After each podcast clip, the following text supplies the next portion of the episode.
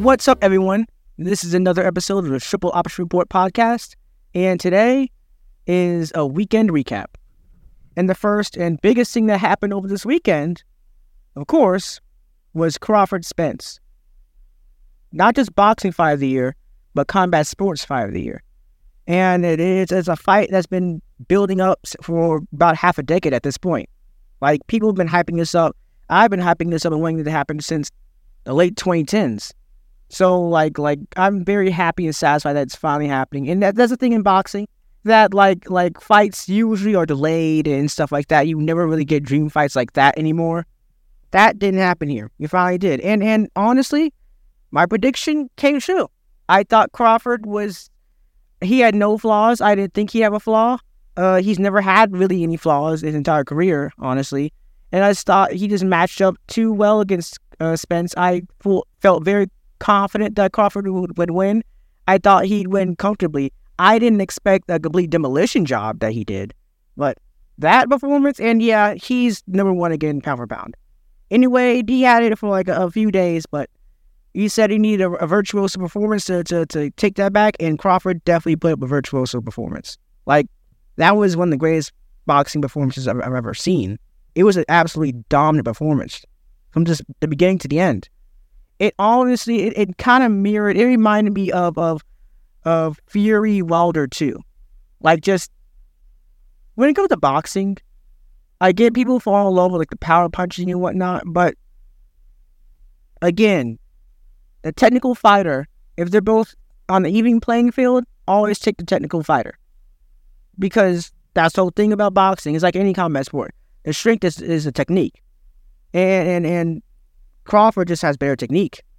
And is he has better technique than most other boxers in the world, while also having a very large frame for welterweight, and also having good enough punching power and a strong enough shin.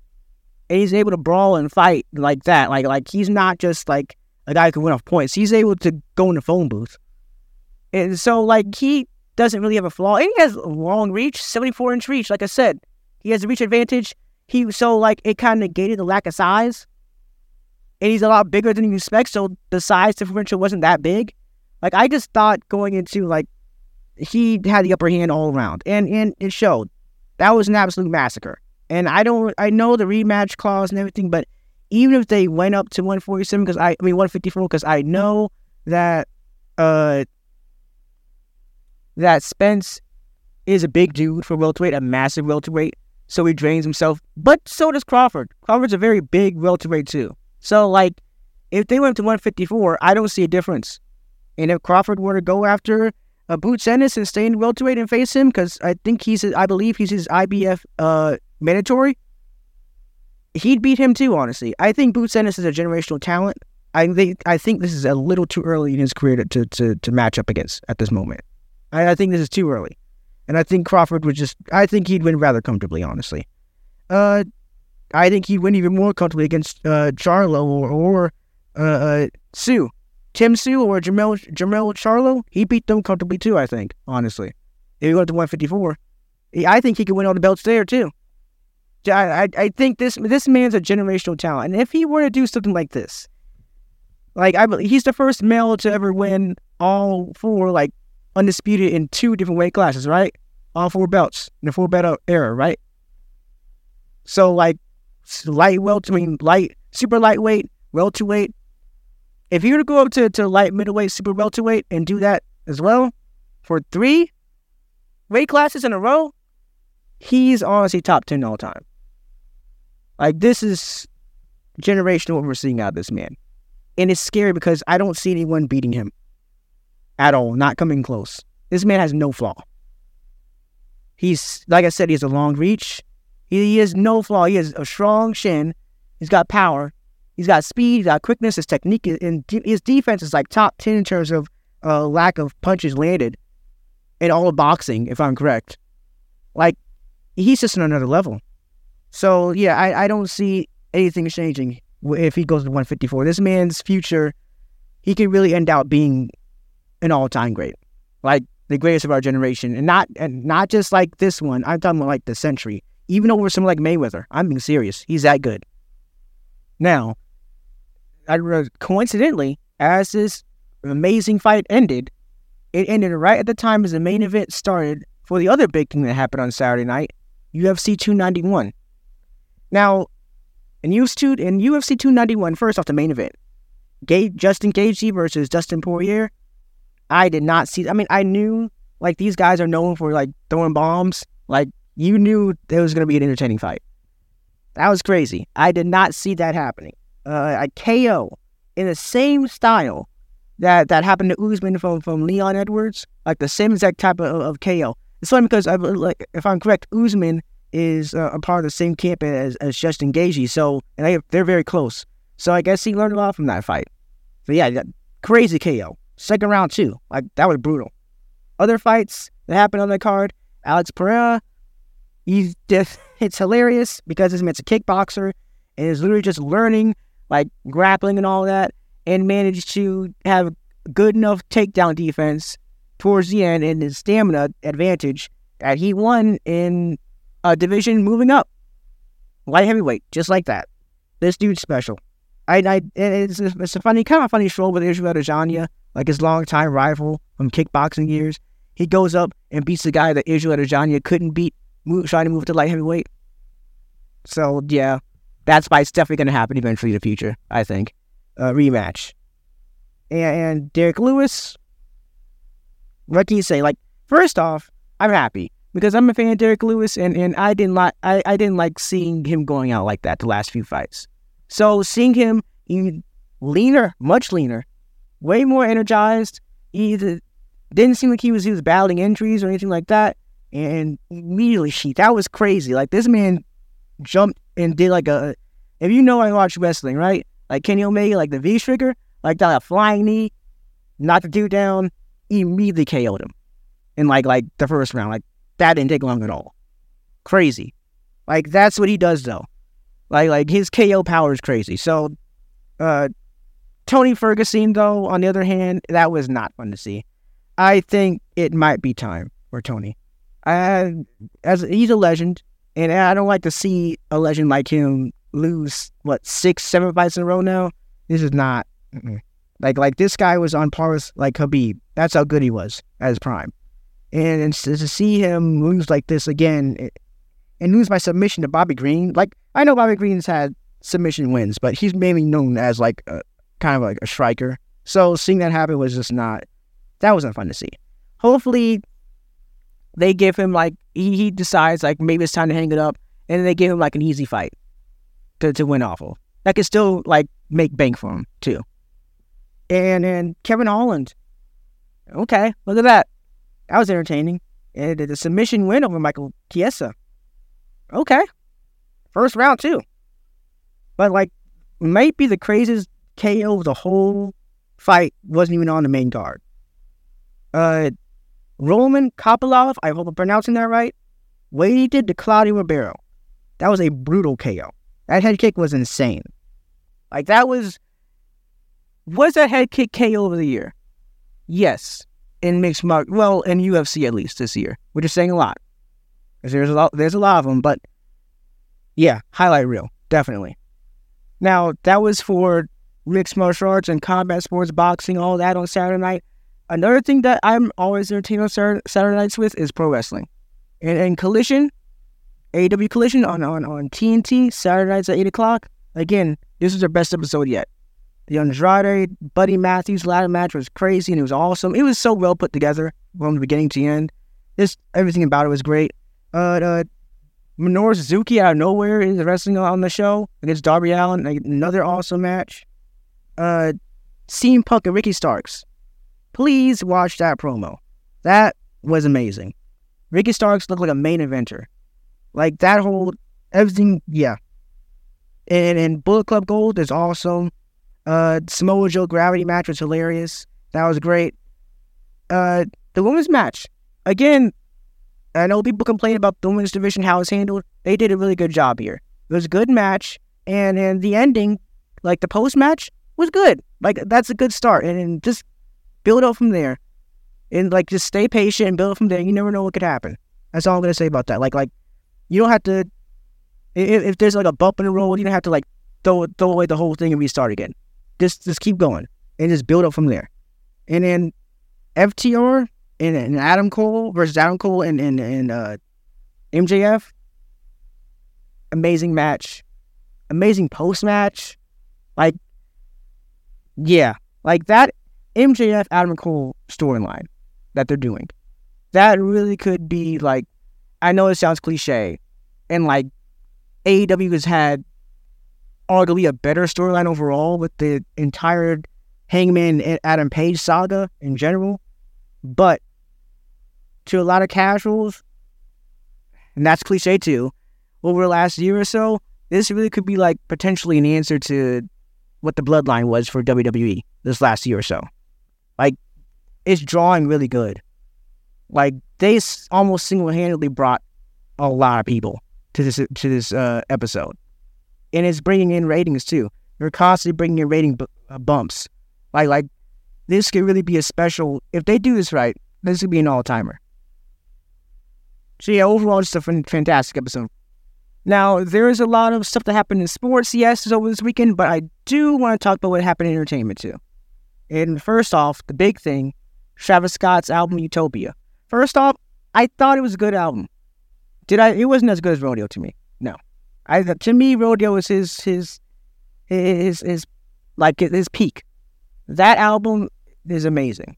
One of the best albums period of the last decade. Uh, I think is it as good as any? I'll say this. It's I think it's on par with with uh Astroworld. I really do. Like I, it I could see why people think that it, it sounds like Yeezus though. Like from like a production standpoint and everything. Yeah, I, I could definitely see that. Uh, overall, you know, like I said, it was a good album. I'm not gonna go like full Anthony Fantano, like and like do the whole seven out of ten. I like Anthony Fantano, by the way, but I'm not gonna do that. I'll just say it's a good album.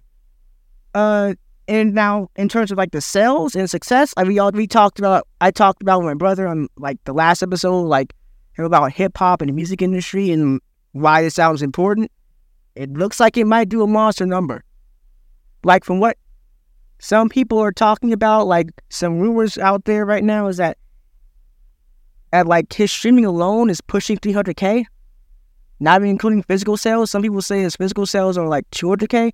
So some people are saying like it could get like 500k in the first week, which would be a massive number, and also by far, by far the best hip hop number this what decade, at, least the la- like the last couple years, at least definitely. Like if he hits a near 500k or anything like that, anything close to that, that's a big success. And also, that's that's the the, the shot in the arm that hip hop probably needs. Maybe it does to hip hop what I'm about to do next. What I'm about to talk about next has done to the movie industry. Now, back to the movie industry, Oppenheimer and Barbie. They're continuing to success. Like this is not just like a one week thing with them. Oppenheimer did what? Uh, 46.2 mil in the second week. I mean, second weekend. Uh, that's humongous success. Uh, overall, worldwide, it's near half a bill already. In terms of, yeah. And, and, and Barbie, Barbie's to hit a billion. Definitely. Eventually, like, like, not now, but like, it will hit a billion. Definitely. At the rate it's going. It's not slowing down. 93 million this weekend, second weekend. That's that's historic second weekend, honestly, in terms of what it did the week before. That's how good it was. Barbie, yeah. And Oppenheimer, wow. Like Oppenheimer itself, honestly, I don't think it hits a billion, but it can really come close. Which which is it's a rated R three hour movie about atomic bombs. Like that nearing a billion is crazy. It's already, if I'm correct, uh, it's already like what uh Nolan's what third best. Well, it had a third best opening for any movie he's ever done, which is crazy. Like like it, this is not a movie that's built to be a box office success, and is is I mean it is, but like not at that level. Like this is amazing, honestly. And like if I'm correct, I think it's already outsold uh, Batman Begins. Already, like that. Yeah, yeah. It, it, it's bringing up the whole movie industry with it too, honestly. Like, uh, Talk to Me. It was uh, from A24. If I'm correct, it's the second best opening for an A24 movie like ever. Only Hereditary was higher. Uh, a 10 million box office. Had a four and a half million dollar budget. It's more than double its budget budget already. Already in the first opening week, it did that. Like humongous success. Mission Impossible continues to be a success. It's at half a billion already. Could it hit a billion? I wouldn't be surprised if it does. Now, that's not the case for everything, unfortunately, because as good as the rest of the movies are doing now, and it looks to be in the future, thankfully, uh, one did stand out for being a bit of a, well, not a bit, a, a, a big disappointment. Uh, Haunted Mansion, 24.2 million domestic debut, and it, only a $33 million worldwide debut with a $150 million budget. That is disastrous. And It is not a good movie either, apparently. It only got a 42% of Rotten Tomatoes. Like, it's getting panned, it bombed. I just don't get, like, you can do horror movies. Like, I just Talk to Me was a horror movie, but, like, it's not a Halloween movie. Haunted Mansion seems like more like a Halloween type of horror movie. Like something you can only release in October. It's not something you can release in the middle of summer, in July. And that that alone, and then the marketing, like Haunted Mansion didn't have good marketing either. It wasn't advertised well either. So like this, with the cast it had, they should have done a lot more with it. So yeah, just a disaster, honestly. Speaking of disasters, one more little thing that happened over this weekend that ended was a Secret Invasion, and like the uh, the Rotten Tomato scores are bad. It's the worst rated Marvel Rotten. Uh, it's the worst rated Marvel uh, TV show ever, according to Rotten Tomatoes. That's how bad it was. You, apparently, people panned it because the, the the audience score is low too. So a lot of people did not like it, and it just it went out to a bad start with the whole AI intro opening to the show and everything. Like it is, it is a bad look, and then the actual show itself not being that good apparently. Like, yeah. And look, I'm all for uh comic accurate things, like the stories of being comic accurate. I don't know if I want Secret Invasion to be comic accurate in terms of quality. Like the actual comic book story of Secret Invasion was a complete disaster and a major disappointment. I didn't want that from a show either. so uh, yeah, like they, they did better with like and back in the MCU with Civil War, like the the story itself, Civil War, and like Civil, especially Civil War Two, that was awful. Like the comic books were not, to me, I'm not always a fan of them. The actual movie, Captain America, Civil War, amazing. So yeah, that's all I wanted to talk about about the weekend over the weekend, like you know, sports, comic books, pop culture. I went through all of it. So I do want to finish with one more thing. Obviously, my big time pick. Now my last one was a huge success, obviously. Uh, I picked Crawford over, over Spence, and that definitely happened. Uh, so for this one, I'm deciding to go with the Women's World Cup, uh, USA and Portugal, and I'm to pick the US to win. I, I still think, yes, the rest, the rest of the world has, has started to come up a lot and improve a lot, so the US is nowhere near as dominant as they usually are. But I still I still think the US women are to win the whole thing. But yeah, for now, I got USA beating Portugal in our next game on Tuesday. So that's it for today. See you guys again on Wednesday, Mondays, Wednesdays, and Fridays. Uh, I do have a, a little sneak peek. I will be talking about what happened with Jonathan Taylor and the entire running back situation in general with NFL on the next episode on Wednesday. So definitely look into that one. But uh, overall, please subscribe, please download. Follow me on Twitter at at Blake underscore Pulliam, P U L L I A M, all lowercase. Follow me on threads, Blake Pulliam 1, all lowercase. And that's it for today. See you guys. Bye.